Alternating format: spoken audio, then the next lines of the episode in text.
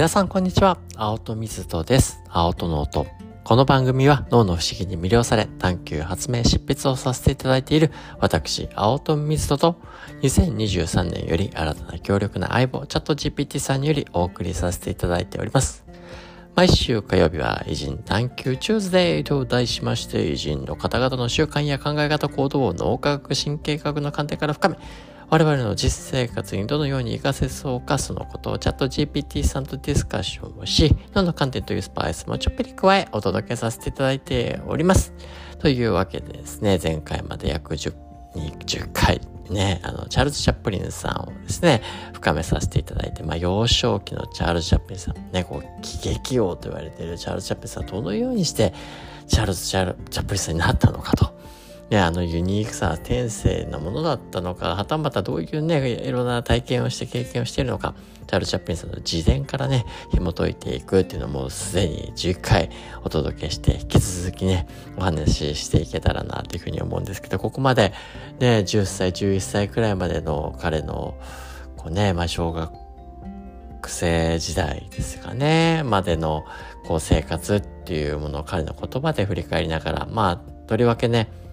で、父親も早くに別れてし、あの、離婚しちゃっていなくなって、で、まあ、早くに亡くしているっていうところもあるんですけど、で、母親が懸命に愛を持って、で、あの、育ててくれ。ただ、すごくね、極貧生活で貧乏生活して、あの、苦しい体験をして、で、ね、小学生ながら一人で生活するみたいなこともあったりだとか、まあ、いろんなね、あの、苦難もありながらも、ただね、この母の大きな愛情と、そしてこのね、お母さんもともとは芸人で、こう演じること歌だったり芸が大好きで、で、それをね、やっぱり自分自身が好きだから楽しんでそれを伝えて、やっぱりそれをね、真似たりだとか、そこから非常にね、あの、芸を磨くっていうチャールズ・チャップリンさんの姿であったりだとか、まあそんなね、お話をさせていただいて、大きなね、母の愛。で、そしてね、母親自身がこう楽しむっていうその背中っていうのはすごい大きかったんじゃないかなっていうねお話これまでもさせていただいていて。だがしかしですねその絶対的なねあの存在であるお母さんが、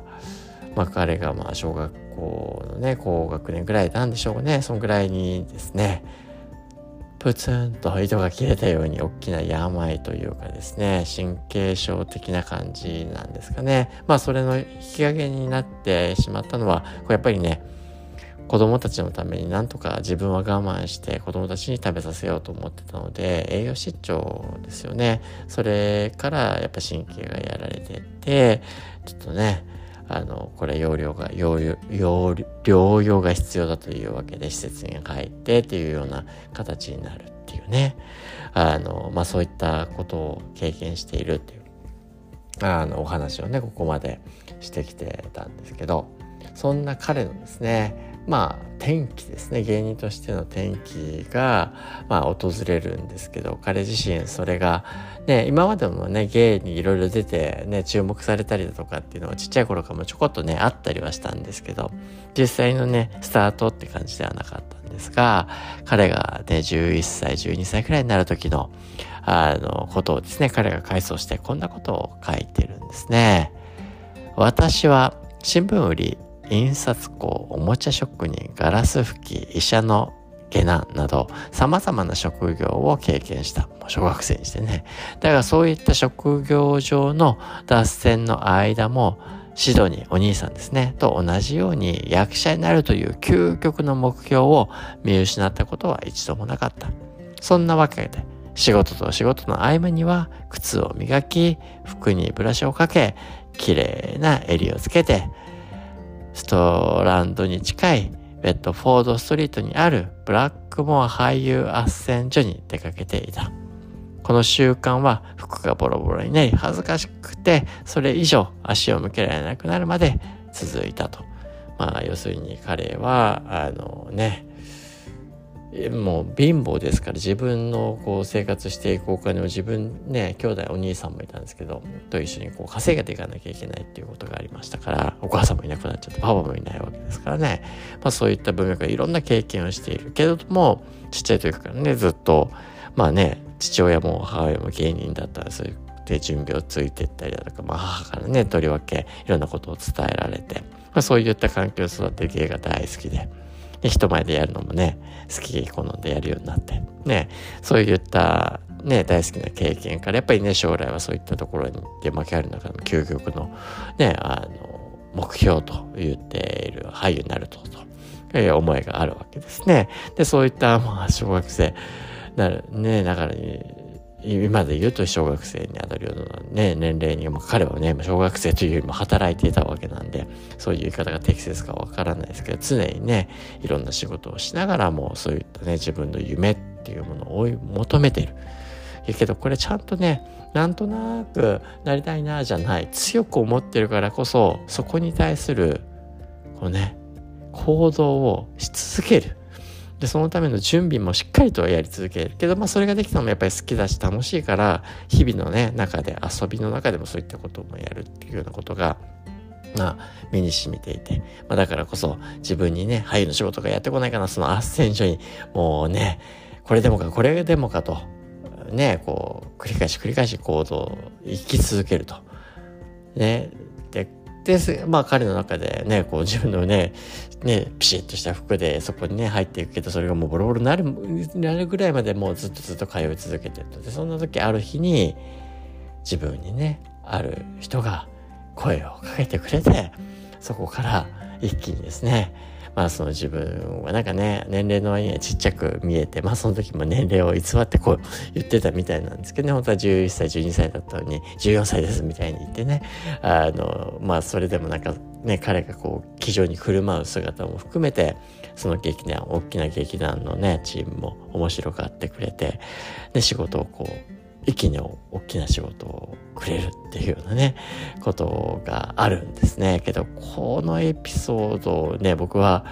よく見ながら、顔ね、ほんとすごいなと。まあね、彼に本当になんかね、才能があったりだとか、すごいなんかね、もともと弾いてるっていうのがあったら、こんなね、中も中も足刺激もね、服が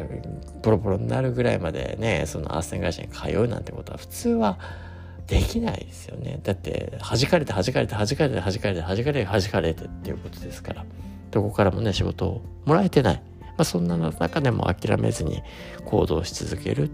ていうことがまさにねなんてできたのかけどそれはやっぱり自分がやりたいことだったからこそね常にそこに対して行動し続けることができたのかなって思った時にいや普通だったらくじけちゃうし諦めちゃうよなってことをだからね決して大きな才能があったりだとかそういう能力が何かすごく秀でてたという秀でてたとしたとするならばねその芸に対する思いが強く持ってたというその、まあ、情熱なのか愛なのか、ね、好きなのか、まあ、そういった感情と。でそれにね伴っていろいろこうね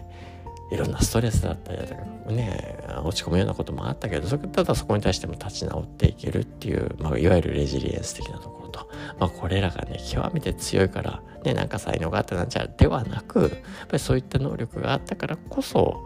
ねそしてそれはまさにね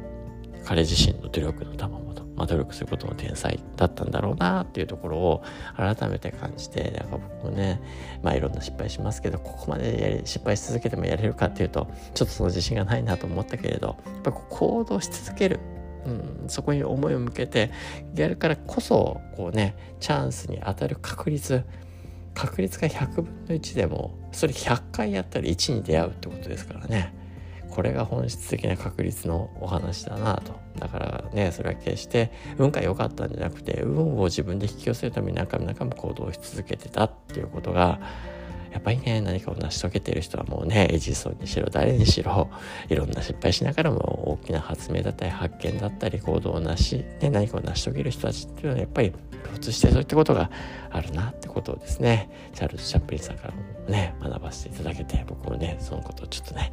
胸に強く刻み込んでこれから生活していきたいなと改めて思いました。というわけで本日はチャールズ・チャップリンさん。ね好きで強く望み行動をし続けるその先にというわけでチャンスは